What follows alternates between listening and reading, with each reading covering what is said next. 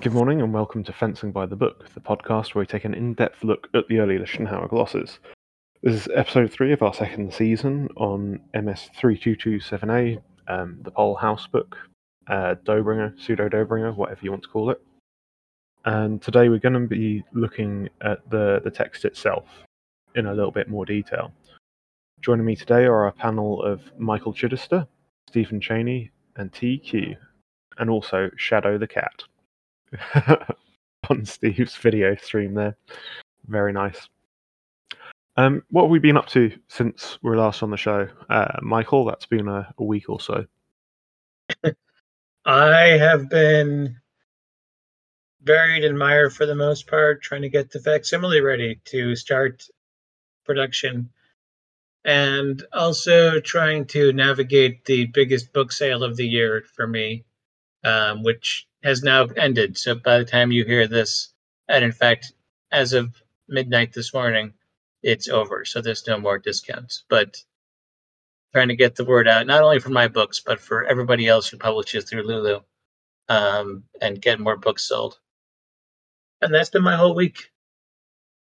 Cool. Also, there were American holidays, I believe, of some kind, Hi. although I don't really observe them. You were very I did grateful. see some family, And mostly Steve, Kendra's family. Steve, what have you been up to? since uh, I guess the last time I Yeah, it was was, like February. Who knows? I think it was well, we did that uh, episode on Talhofer and Bertold, which Yeah. was like May or something. I don't know. I might have started. I might have started uh, our our club meetings back up by then. My uh, fencing club. But if not, we started back up in May, and we've been going. You mostly practicing outside. Um, and we have we got our indoor venue back uh, for Fridays starting in October, so that's been nice. Fencing with a mask is not everybody's favorite thing. Um, It's pretty miserable. Yeah. yeah, well, at, at first, but I think I think it gets easier over time. I think the first time it's really like a shock, like feel like you're Mm. gonna die, but I think that it does get easier over time. Um, Cool. And you yeah, just published an Yeah. article analyzing double hits. Oh yeah, yeah. I wrote that like a few weeks ago, but but he just uh, put it on his website, so it's available now for. You wrote that like two months ago, to be clear. Um, I've just been really slow. Yeah, and like at first it was just sitting there, and like I wasn't gonna publish it at all, but Uh, I'm- I'm glad that you did. And speaking of tea, what have you been up to, T? Um, well, mostly I have been fencing foil, uh, which Disgusting. is disgusting, but also really fun. Um, uh, I went to a tournament this weekend and got smashed by one of the members of the British World Cup squad, so that was a good time. Um, uh, turns out that like good modern fencers are really, really, really good.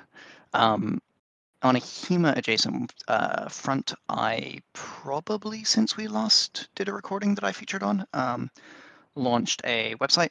Um, you can find it at uh, fectlera.org, um, and I'm sure we'll link it in the show notes. Um, and there's a bunch of articles about coaching, um, old workshop handouts, and a few guest articles, including a couple from Steve um, on there. Uh, so if you're interested in coaching and teaching questions, uh, I would humbly suggest you check it out. Uh, I think there's some pretty good content. That is my main human thing. Um, oh, and if you're in France, I'm teaching a workshop in Paris uh, in the on the second weekend of December. Uh, so go check that out. That's all for me. Very nice. All right, so today's episode is. Oh, I haven't been up to anything. I've been working night shifts. Been playing some Halo Infinite. Thanks, listeners. Um, today's episode, we've talked around the text, the source, a lot for the last couple of episodes, so I really wanted to do a, a deep dive into it today. And where should we start?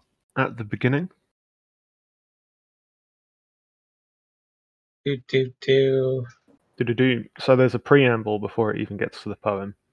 I think we said we were going to start with talking about the overall distribution of gloss content before Yeah. diving in, right? Yes, because some sections are not glossed at all. Some are very heavily glossed.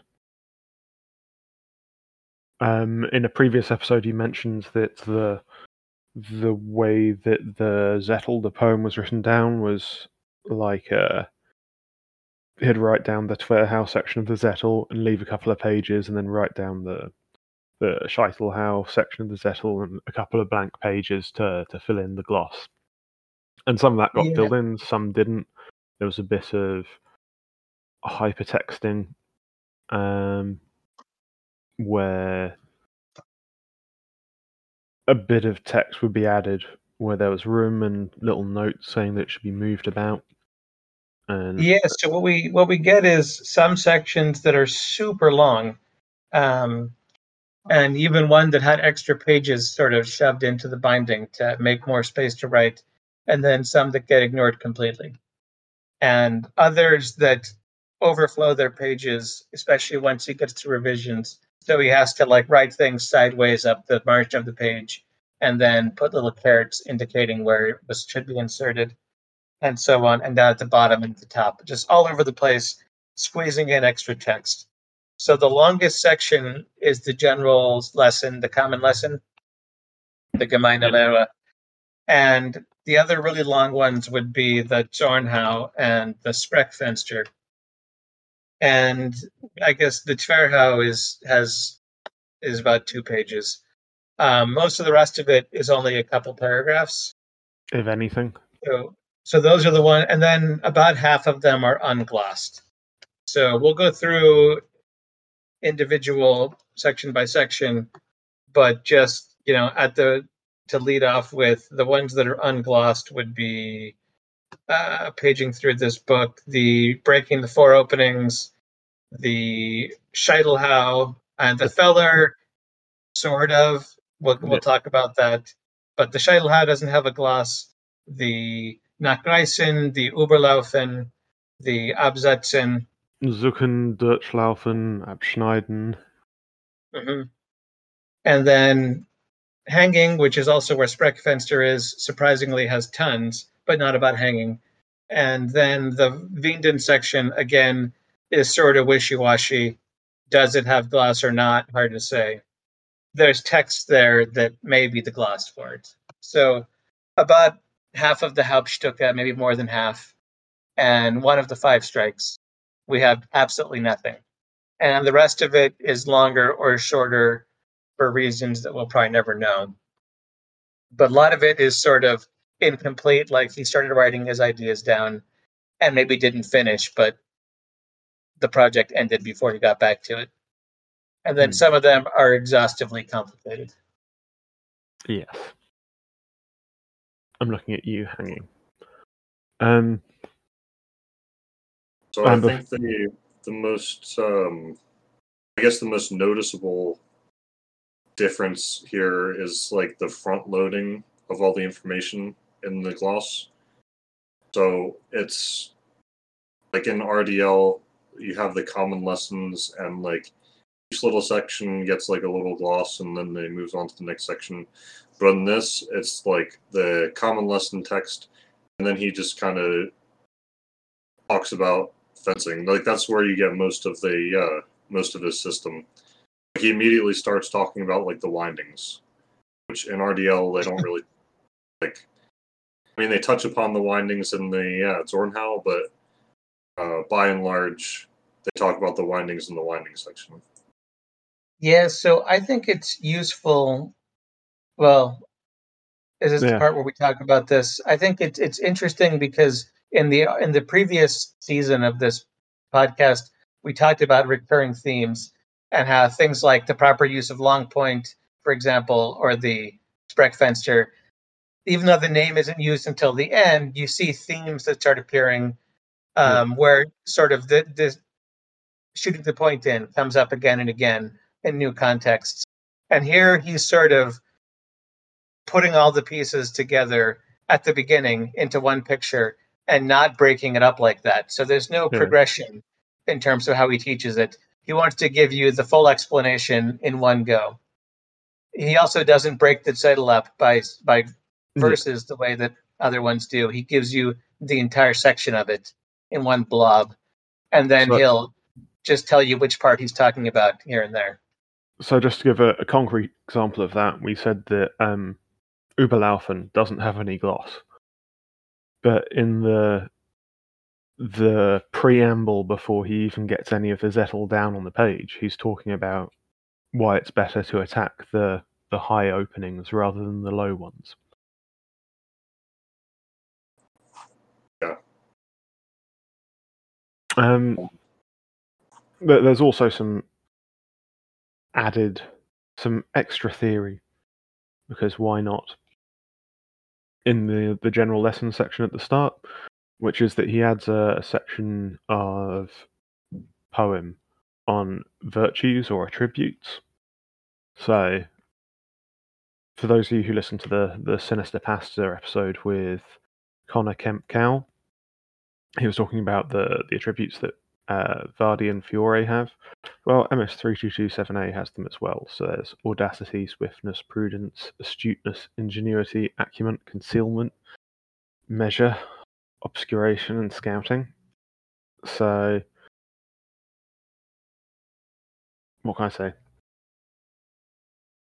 The author of this poem refers back to those a few different times, or refers back to virtues at the at the conclusion as well, which, as far as I can remember, isn't in RDL.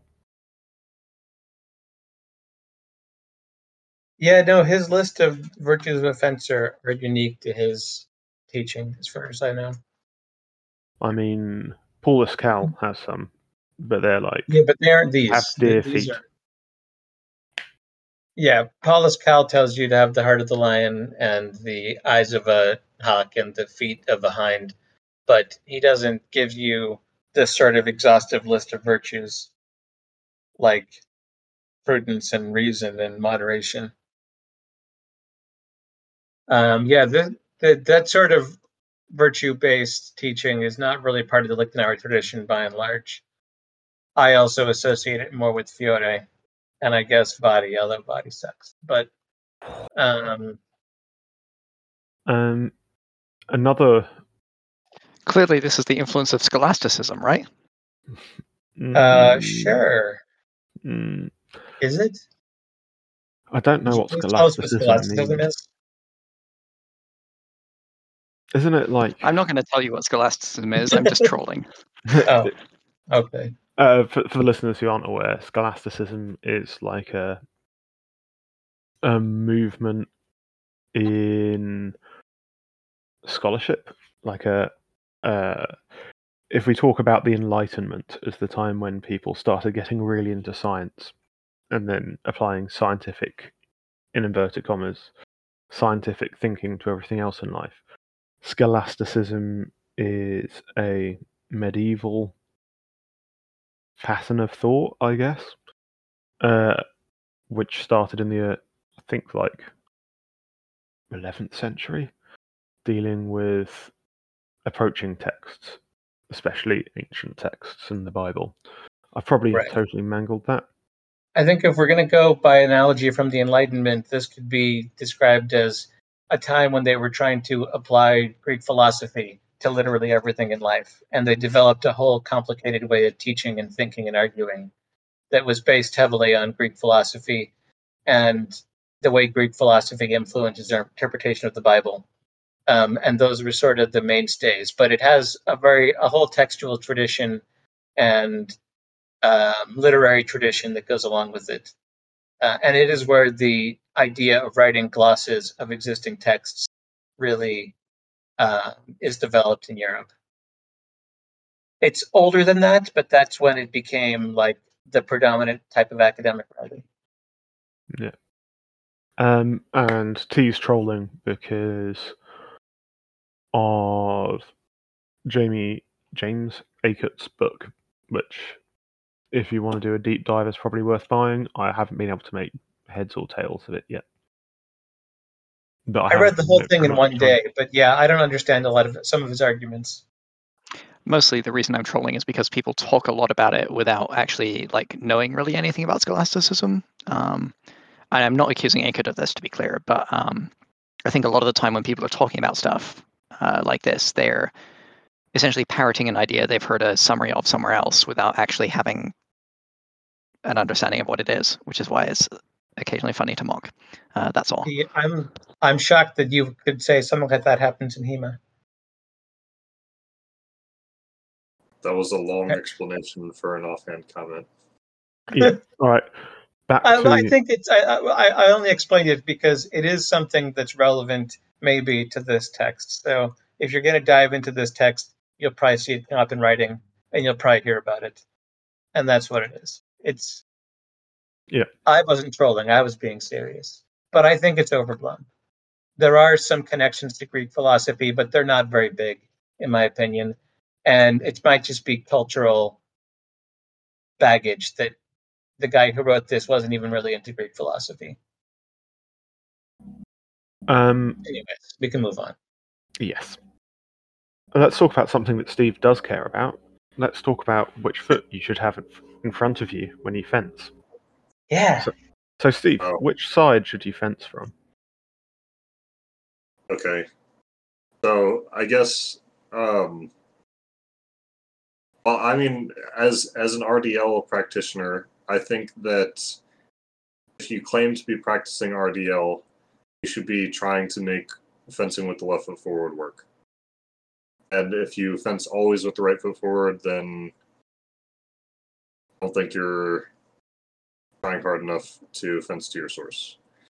I don't care how many shield house you do a day. If you're if you're fencing right foot forward, I think you can be trying harder. However, with three two two seven A, um, I think it does mention that you should set the left foot forward when you fence, and fence from your right. But I think there's, I don't, I don't know. I wouldn't be as hard on somebody who fences with the right foot forward if they claim to be studying three two two seven A because it's not referenced a super huge amount of times. It's just there's like one comment that says fence from your right, put the left foot forward, um, and then the pieces don't really specify. Uh, whereas in RDL, almost every single piece specifies that you Start with the left foot forward. left foot forward. Yeah, But it, I it don't does have a, think you're ever told to put your right foot forward, though. it's true. It does have a weird than- couplet about if you want to fence strongly, then fence down from your left. And originally it said down from your right, and then that was crossed out. But, but that's in reference to left-handed fencers, Uh, or whatever the verse, you know, fence not left if you are right refers to, if it's not handedness. But yeah, he adds an extra couplet to that quatrain that says, um, fence not left if you're right, um, and if you're left, then you will fence much weaker on the right. And then he assa- then he adds as if that's not clear enough. So you should always fence down from the left. But I don't think he's talking about right-handed people there. Yeah, He's just when- sort of reiterating what was already said. Author of 327A's Gloss was a lefty confirmed. Right. Clearly, this is all designed for left-handed people. It's just not very clear about it. Well, if that's true, and he says set the left foot forward, then that means you're fencing over your leading foot. Right. Yeah. The left foot is the right foot of a left-handed person. It's true. so maybe there's something to that. I, I I'm looking at the guard descriptions here, and he doesn't say anything about the feet when he describes the guards. Huh. As like, oh, this oh, is the one where you put your sword on the ground. This is the one where you're in a hangar. as as Harry would say, based. Clearly, if you're if you're lefty, then all the advice about stepping to the right should be interpreted differently too, shouldn't it? Uh, that's about stepping into the. No, I, I think that stepping would away. just behind unlock her. the secrets of of this whole text. That's probably Um, the thing that annoys me the most. So, okay, I know we're not supposed to talk about whether it's good or bad until episode five. Um, by and large, I think it's good. But one of the things that annoys me the most about uh, 3227A is that it always says to go directly to the target, but it also says to step to the right. If you're stepping to the side, you're not going directly to the target. Well, your sword goes direct. Your feet don't. Come on. The two the t- the two ways I've seen that circle tried to be squared before, and both of them are kind of plausible. One of them is that like, um, one of them is the idea that like if you're if you're just like cutting a like imagine you're like cutting a tatami mat or something, it's actually kind of easier to do it uh, if it's like a little bit to your to your inside, not like dead in front of you. So stepping slightly to the side lets you do like your optimal cut. Um, and the other one is Adrian's like you go forward and then you basically like you you hit with a ballistic passing step and you recover offline. Um, and that's like a nice way to square the circle. Um, that actually seems to work in practice. So You mean it- like if you're backing off to the side, sort of? no, like you so you- you're doing a you're doing a BPS right. So you you hit with the Yeah. you hit before your feet pass and then you pass as the recovery. So you pass forward, but you Oh, basically oh, oh. as your feet are crossing, you push a little bit sideways. So you go straight forward to begin with, and then move off diagonally and finish at like one to one o'clock or so, um, with some nice hip engagement. Yeah, with some nice hip engagement. So the idea is that instead of like, you know, like if you're stepping forward, right, you, you, your feet come to parallel and then they finish. So that's your step. And here your feet come to parallel and then you push out diagonally. to full. So it's like, Interesting. ch- choom. um, it's actually quite a fun mechanic, uh, worth trying. Yeah, I think it definitely works. I do it sometimes, but um, I don't know. I it just seems like when he talks about stepping to the right, it seems like he's doing it because he wants to like outflank the other person. Hmm. And if you're doing the straight cut with the recovery to the right, you're not outflanking them. You're just going. You're still hitting straight in. It's just that during your recovery, you're you know, maybe avoiding their counterattack or getting a better angle for follow ups or whatever. So I don't know. So this is me shooting from the hip here, and I have only read one single instance just now because I just had this idea. But there's a kind of footwork that uh, I know Jess Finley teaches, and she's not here today, and I've played around with quite a lot, which is based on primarily on the go left with right verse, in which the idea is from left foot forward, you step with your right foot, and then you withdraw um, off to one side or the other, and usually to your right side. So you do sort of a pivot on your right foot once you have done your passing step, and then Like- you pass backwards off to your right. And I wonder if you could possibly stretch the text to describe that. almost I like a think that's- triangle step. Or Yeah, like a triangle, but you're actually backing out of distance again with it.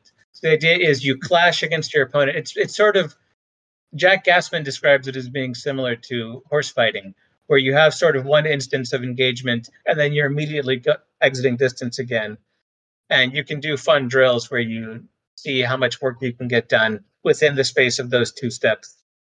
Um, but you're exiting distance on that second step, Yeah, I think either that's having hit your opponent or having not hit your opponent. You end up with a movement pattern where it's like the left foot comes forward, then the right foot comes forward, then the like the left foot comes out behind, and you like you circle around basically. So you do like this circle that comes tangent to them at a point. Um, yeah, that's, hit I them. mean, that that can be a good follow on to like the step that we were talking about before, where you hit Yeah. and then step to the side.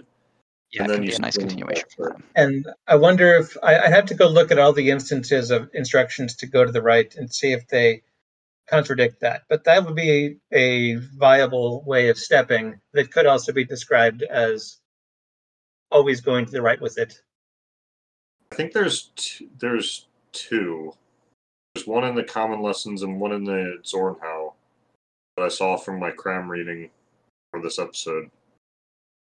Um, Well, we should come back with this in episode five and see what we think. yeah, Let's take sure. this as a homework assignment.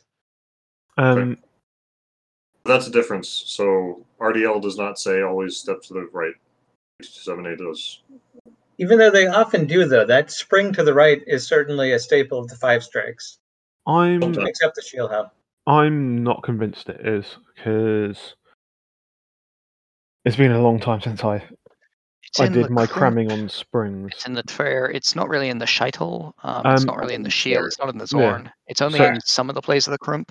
So so the Twer also has a lot of springs to the left with the as a follow up after the initial engagement. And jumping to the side is Crump and Sphere. Yeah. And they're both counter attacks. The the shield and the Scheitel are both at them, from what yes. I can remember. Um, and then there's an awful lot of springing around people's legs in wrestling and things. So, which is to both sides. Uh, so examining the the text, um, which maybe I should have done before I started talking, but when have I ever done that? It looks like the uh, Schiller and the Scheidler are both spring spring into him, not necessarily spring to the right. So the spring to the right is just a crimp in the chair, and like you said, not always, but but often. So that's interesting. Um, but that idea of going to the right is in some of RDL, then we can say. It's certainly a way that they tell you to step, but not the way. Right, yeah, yeah. Yeah. Well, the thing which Steve pointed out, which I think is relevant, is that when RDL is talking about it, Crum and Tver, in particular, the places where it's mentioned are both when they're being used as counterattacks, um, which is quite a different, like, that's different to trying to attack with offline footwork attacking with offline footwork is where it gets really problematic because you're trying to close distance while not moving while not closing distance optimally basically. Like you know you're you're going towards your opponent slower than you otherwise would be um, or less far than you otherwise would be. Um, when they're coming to you moving sideways becomes very very powerful indeed. So that's an interesting like an interesting variation and i think the you see people do offline footwork quite frequently as a counterattack uh, mm. piece of footwork seeing them do it as their core offensive footwork is a lot rarer. Um, yeah. Or people, but also the closer you are to somebody, the more angulation you get for one step, which is why when people are doing parry ripostes in the pocket, they can circle each other quite often. But at distance, it doesn't make much sense. All right. I'd like to to wrap up this footwork tangent and move this conversation forwards. So, Zornhouse section is different from RDL because it's presented. Oh, uh, let's let's go back to the general lesson because there's one other thing that's worth pointing out, which yeah. is um, people look at, and this is going to be me on my soapbox for just a second, and you guys can agree or disagree mm-hmm. or add your own comments. Um, people look at it as though it's this bizarre teaching that's not present in RDL. Um, but what we said at the beginning was he glosses the entire Zettel at once. So he doesn't break it up by specific verse teachings. And I think if you look at all of the teachings in the Gemeine Lehre in RDL and you try to do them all at once, it ends up being something very similar to what we see in terms of his Vorschlag and Nachschlag. So he's sort of wrapping that all up into one big teaching instead of breaking it out into small lessons. But you know, if you um, set your left foot forward and step with the right, and you strike from your right side, and you strike with the point in front of the face, and then take the Zekrur, and you do it by taking the four, you end up with something that is not contradictory to what he's explaining with Vorschlag and Nachschlag. So it seems like he's taking that and trying to make it bigger and I mean, maybe he's giving it exactly as much attention as it should get as the common lesson, right? The basic teaching, but he certainly is elaborating it a lot and trying to really um, emphasize a lot of nuance to it that's not an RDL. But I think the outline of it is also what's being described in the individual lessons of the Gemeine Lehre. So I don't think he's innovating here um, out of whole cloth. He's just sort of elaborating what's probably the same core teaching that's present there. Uh, so that makes sense. Yeah. Um, okay, so Vorschlag, Nachschlag.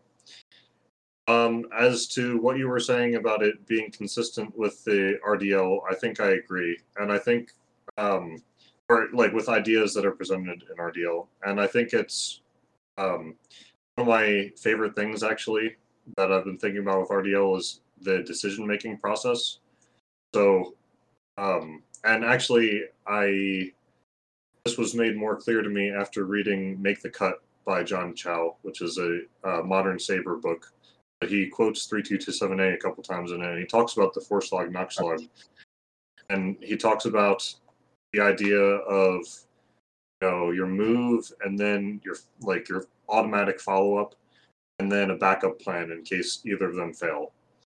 And to me that's and he like references Vorschlag Nachschlag with that. Um, and to me that's Cool. the same as we see in like RDL as well. Like you think that's Zornhau, so like they cut in Zornhau is your move, the the uh, stab is your follow up, and then the Abnehmen or the winding is your backup. So have the same decision making process, one, two, and then you know whatever. However, um, Vorschlag and Nachschlag are not vor and Nach. And 3227A says that they are vor and Nach. And that is a difference.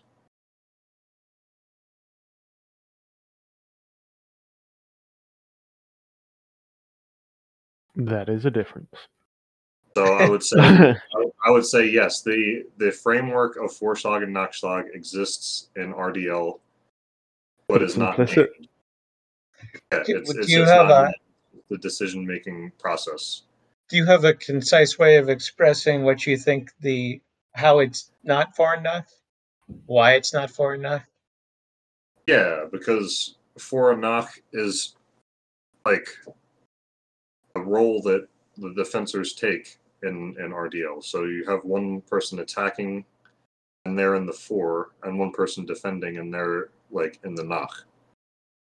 Whereas Vorschlag and Nachschlag, um, either person can like do the Vorschlag, and then either person can do a Nachschlag. You know, the same person who did a Vorschlag can do a Nachschlag. Or if the person Yeah. it says it says in the book, if the person parries you really well, then they can do a Nachschlag, and they've uh, and then you failed because you didn't do your Nachschlag fast enough or whatever. Right. So I see what you're saying. My I think it's slightly different. Um, I think I, I agree with what you're saying. I would say that it's Vorschlag could be conceived of as the strike that the person on the vor is doing, but Nachschlag is a much bigger thing than just the strike that the person in the Nach is doing, because the person who is in the vor can also do a Nachschlag. So in the teachings on Nach in RDL, we have this idea that it's what you do after you parry to attack your opponent. That's fencing in the Nach. If you parry and then attack, Mm, I, I, Um, I whereas- disagree. Uh, I think that's explicit in the text. That okay. Knock is when you when your opponent forces you to parry and then you Yeah. attack him. Well, Nach is when your opponent forces you to parry. Uh, Ringeck says that if you then attack him first, uh, after that, you've taken the vor by doing so. Right. Whereas, Like, uh, That, I mean, that's where that whole idea comes from. the relationship of, of vor and Nach in that last sentence in each gloss is murky, and I think Ringeck's wrong. Um, but Well, fuck you too. if we look, every gloss expresses that differently. We've talked about this in a previous lesson, right? think Ringeck was wrong too. Um, whereas Danzig says you counter his before with your after, and Lew says you seize his before with your after. Um, or maybe that's Ringeck. Uh, no, that Lew says you take the before with the after. So Danzig Danzig is the one that says that you're actually still after, but you're countering before. And that's how I usually think of it, even though I don't like Danzig, but I think that's but I like that. Um, so but anyways, Nachschlag is just anything that happens after that initial attack. So it's clearly broader than the core idea of Nach that's in RDL. Um, but I think that in terms of what it's for, we could see more parallels. So he's clearly going in his own direction, outlining a fencing framework that keys on the words vor and Nach, but is not sticking to what RDL would say is the concept. Yeah, I think he makes it part of his his decision making framework in a way that RDL doesn't explicitly describe. But is present in the plays of it. I guess. Okay, The- that's all I wanted to, to point out. We I talk think it's about soft and hard now. Talk about what? Sorry. Soft and hard. Yeah, sure. You can talk about being hard.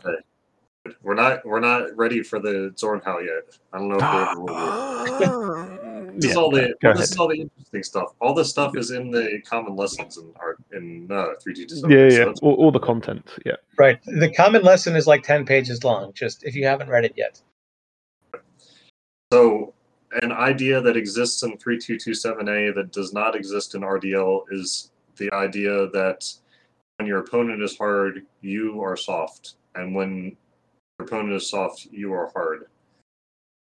And um, the idea of soft and hard obviously exists in RDL, and you have different choices for whichever one your opponent is. But we're never ever told to be soft or be weak or anything like that in RDL. If your opponent is strong, you be stronger against. You strengthen with the long edge and push them down. But in uh, 3227A, he explicitly says, your opponent's hard, be soft, and let them push you aside and do whatever. And that, that kind of rings true for many people. People see parallels in judo and that kind of stuff. Yeah, a, a lot of Asian arts really get into that paradigm a lot, is my understanding. But I don't like it. um, a lot of people in HEMA also just take that as gospel, um, even if they don't study 327A, because there's something intuitive about it, I guess, that, you know, it's paired opposites. And people love paired opposites. Um, but the plays in RDL don't really back that up. Like, that's not advice. And that's why one of the reasons why I'm sad about the breakdown of which plays are missing from this book, which Hauptstück. Because there are some that I bet we, we could get more interesting lessons on being soft against your opponent's hard bind if he'd actually done the whole thing. Um, but as it is, he leaves that sort of that teaching half formed. He doesn't really give us a lot of good examples of it. Yeah, I think one of the big things. So one of the, uh, I guess the clearest technique that would be like you know being soft if they're hard would be the schnappen people. So like the idea they impact your sword hard and you let them push it and swing around and hit.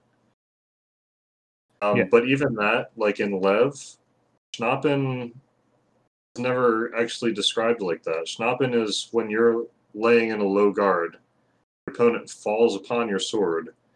You're kind of And you wind around. your sword to get around their sword. You're not you're not swinging around because they gave you hard pressure. You're getting around their sword and coming down on top of them. You could So- you could also describe Abnehmen as being soft against hard, but that's not quite the setup that's actually in the text. It's how it plays out many times, but it's not the instructions that you're given. You're just you're you're you're going around like you're Yeah. going around a barrier. I guess is what I would say.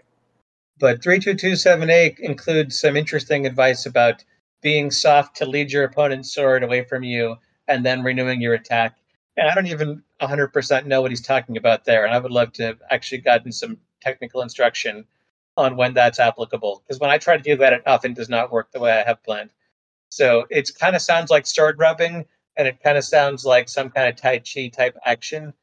And I'm curious if there's a way to actually make it viable in fencing, and I haven't found it yet, really.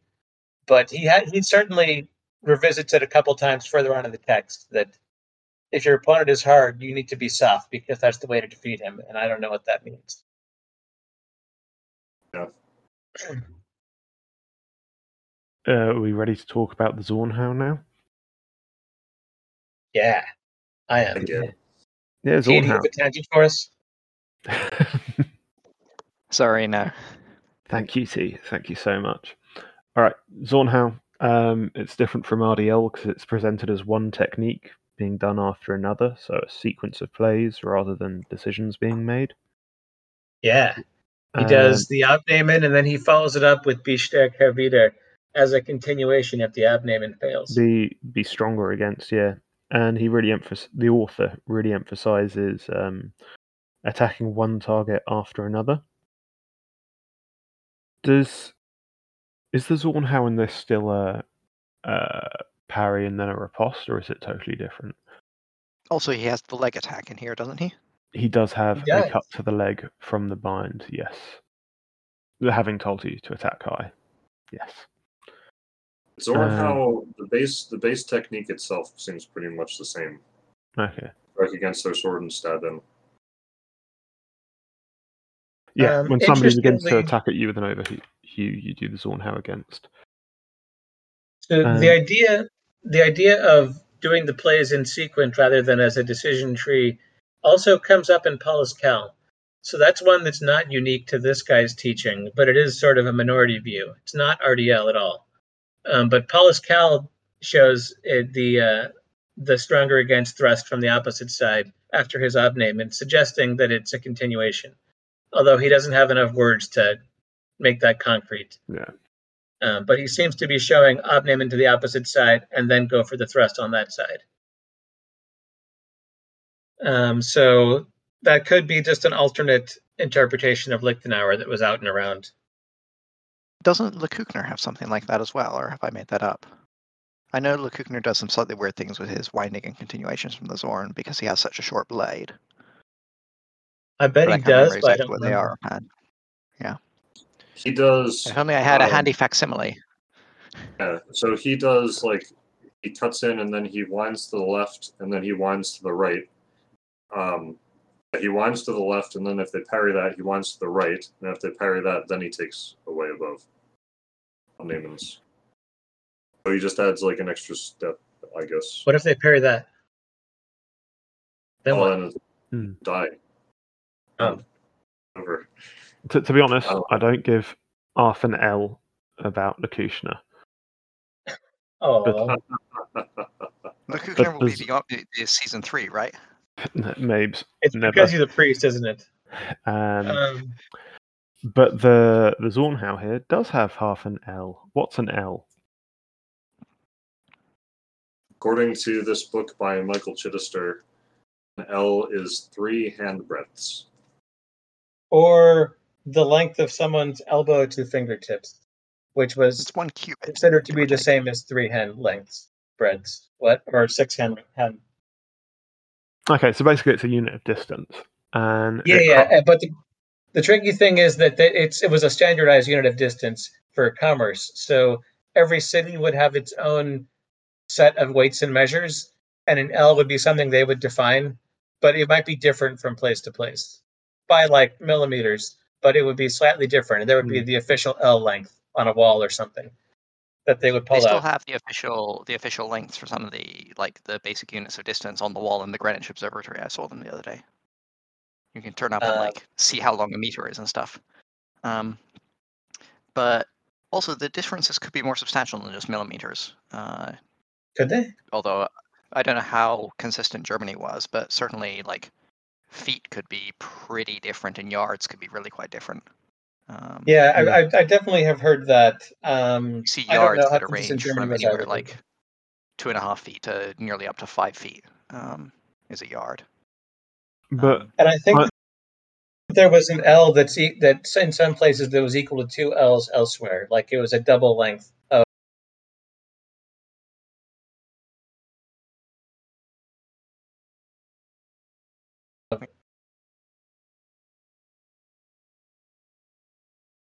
Finger.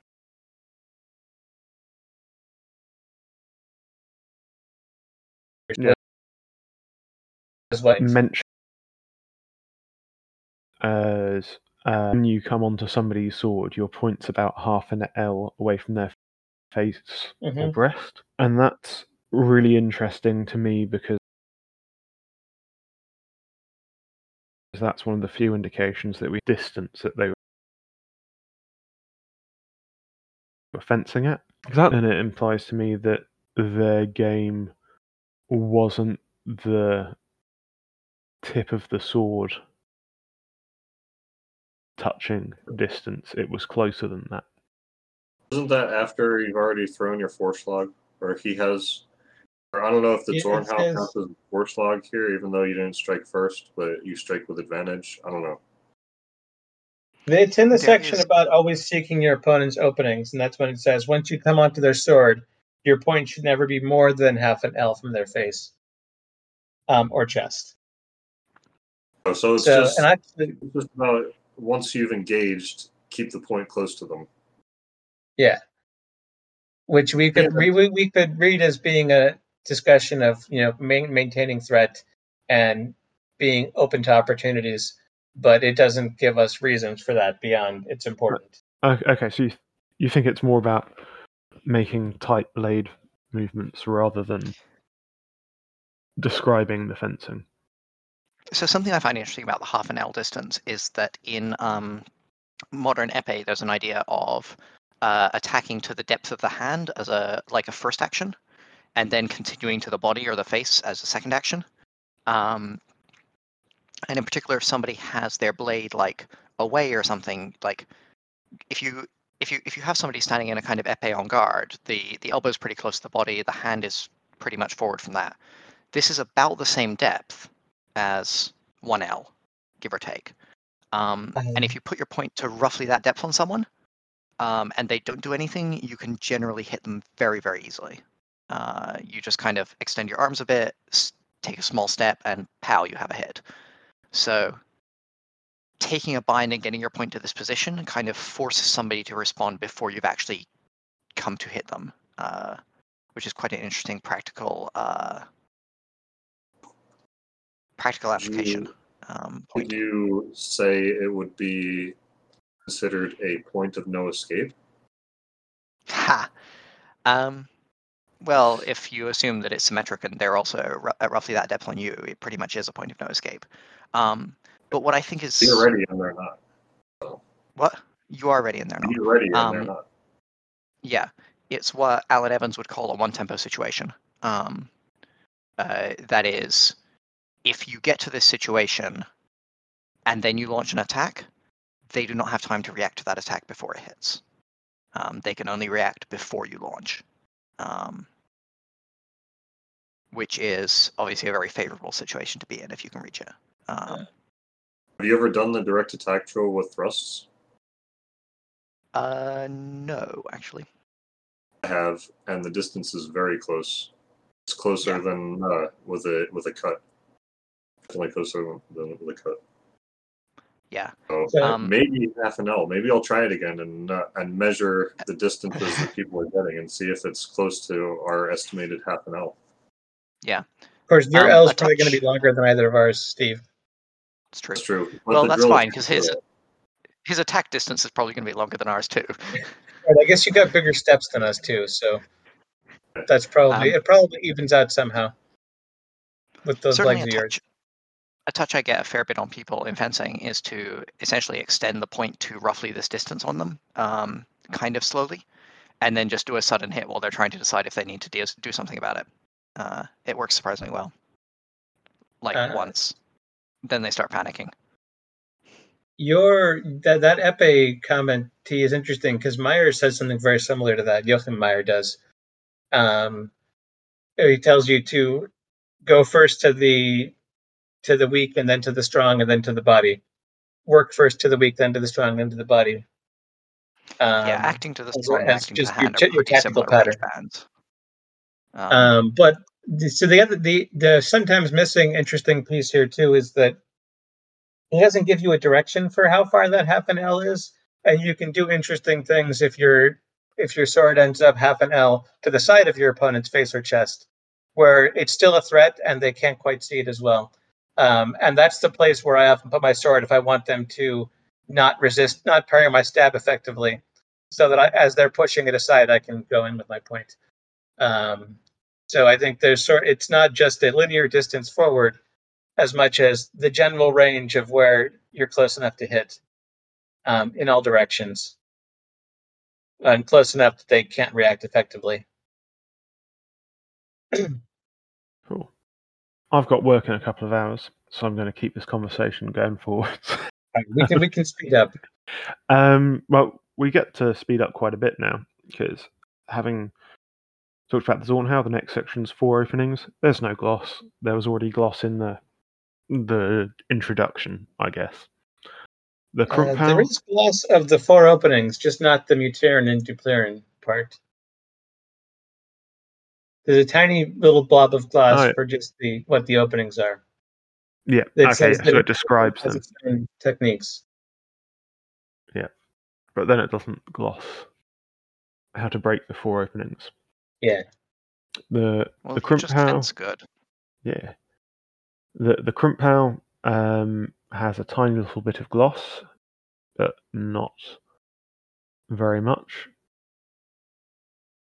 it Um, has it has one interesting thing um, where it's it starts off saying the text says that you should strike to his flat um, the way RDL teaches, uh, strike to the flat and then remain strongly on it if you hit. Hmm. But someone has crossed out um, to his flat and written in with your flat for that section. Um, so the teaching becomes cut cut with with your flat, um, and if you hit his sword, then remain strongly on it instead of if you hit his flat. So someone has decided that clearly the best crump is the flat crump, and I don't think that's really anywhere else. It doesn't this section doesn't add any value to the how you're meant to crimp ox discussion. Nope. Um, then it goes on to the failure with a little bit of um, ran out of room, so it's added later on, so it's a bit jumbled. And Oh, let me just before we move on to the uh, to the next important thing, that flat fair does apparently exist in some Japanese sword arts or flat crump, um, or I would expect them to use the spine of the sword or just do a long edge version. People have shown me specific flat of the katana crumping like motions, usually from a low guard, um, and it works pretty well. So it's not like this is just some bullshit it is a legitimate strike you can use to bat aside someone's sword with strength. It's just not Do they- something that any other Lichtenauer source really covers. Do the JSA versions remain in a bind afterwards? Um, I Uh, I think- normally expect a flat beat like that to take you out of the bind very efficiently.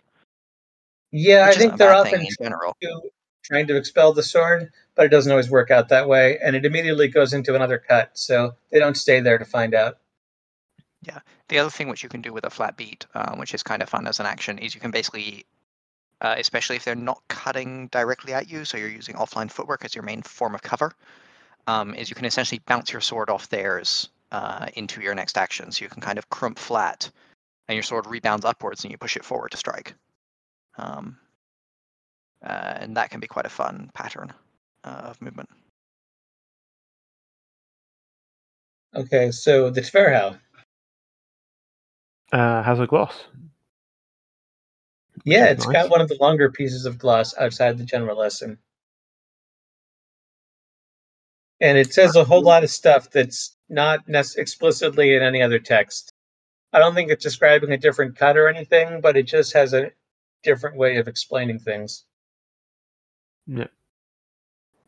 I feel like And it includes a statement that you can do the tver with both edges to both sides, which may mean that you can just do whatever you want, or it may be a weird way of saying short edge right, long edge left. It's hard to hard to know. It it doesn't have the section about your thumb coming below, so maybe maybe the author allows you to have kind of like the thumb on top tware from the right as well as the with the long edge as well as the short edge one from the right. It definitely Maybe. goes on about the being able to Tverhau upwards and downwards to the different targets, which is cool. Mm-hmm. Different openings.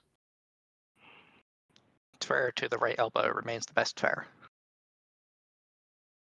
Mm, I think the it's fair how is one of the most consistent among all of the um, I guess German sources in general.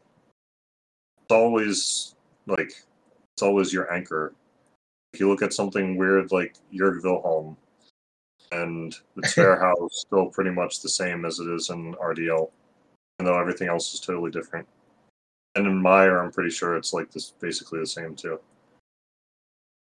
The uh, the other interesting thing with this is I think it might be the only source that explicitly tells you that you can use it to thrust.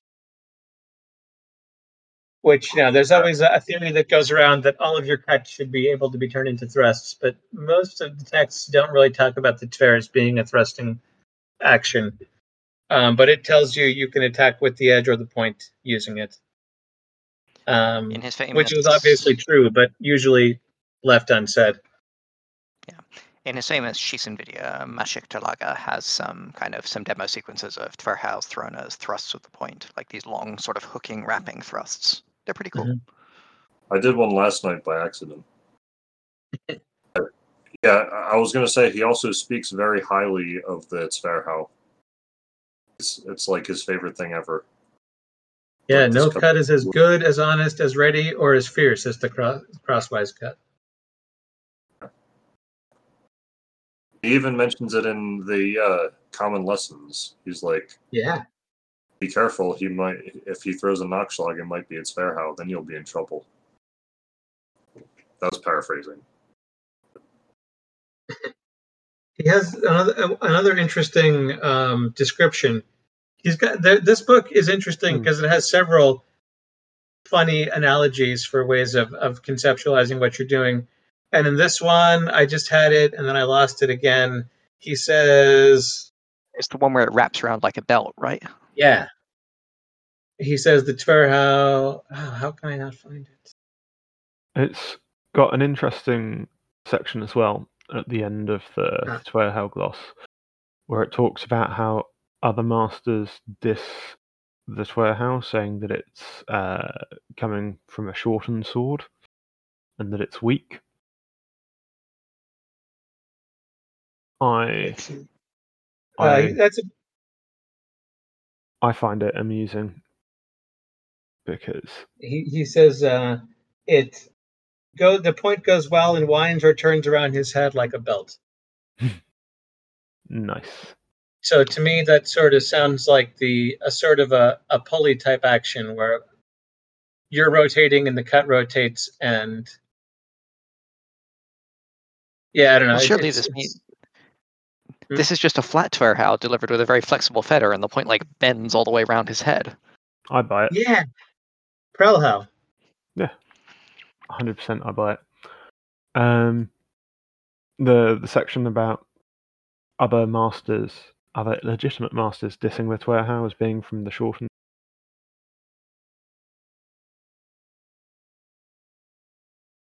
sword reminds me about arms.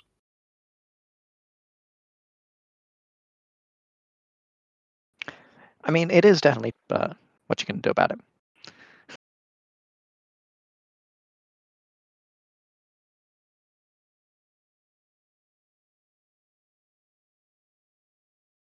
Yeah. The cutting tournament, but I cannot do them under pressure. A category like Schielhaus, no problem. Krumphaus, no problem. Tur House,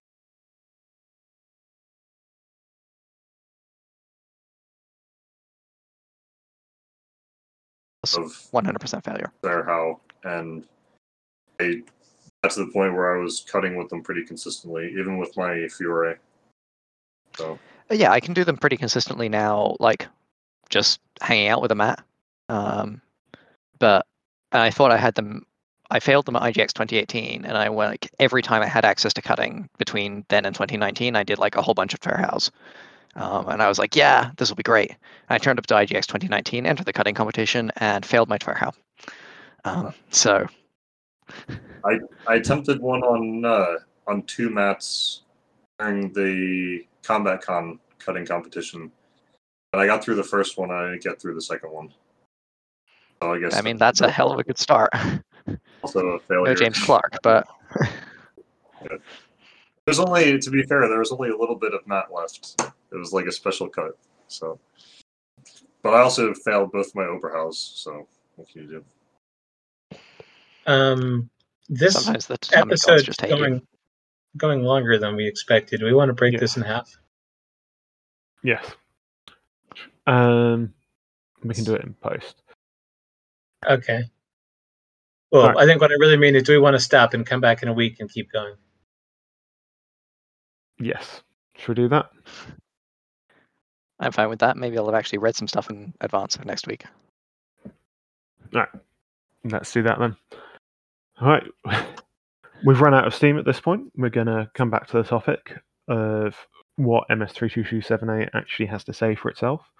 looking at the sections after the Zornhau next week. Uh, I've been your host, Mike Smallridge, and joining us this week have been our panel of Michael Chidester, Stephen Cheney, and Tea Kew. Thank you for listening. Funny.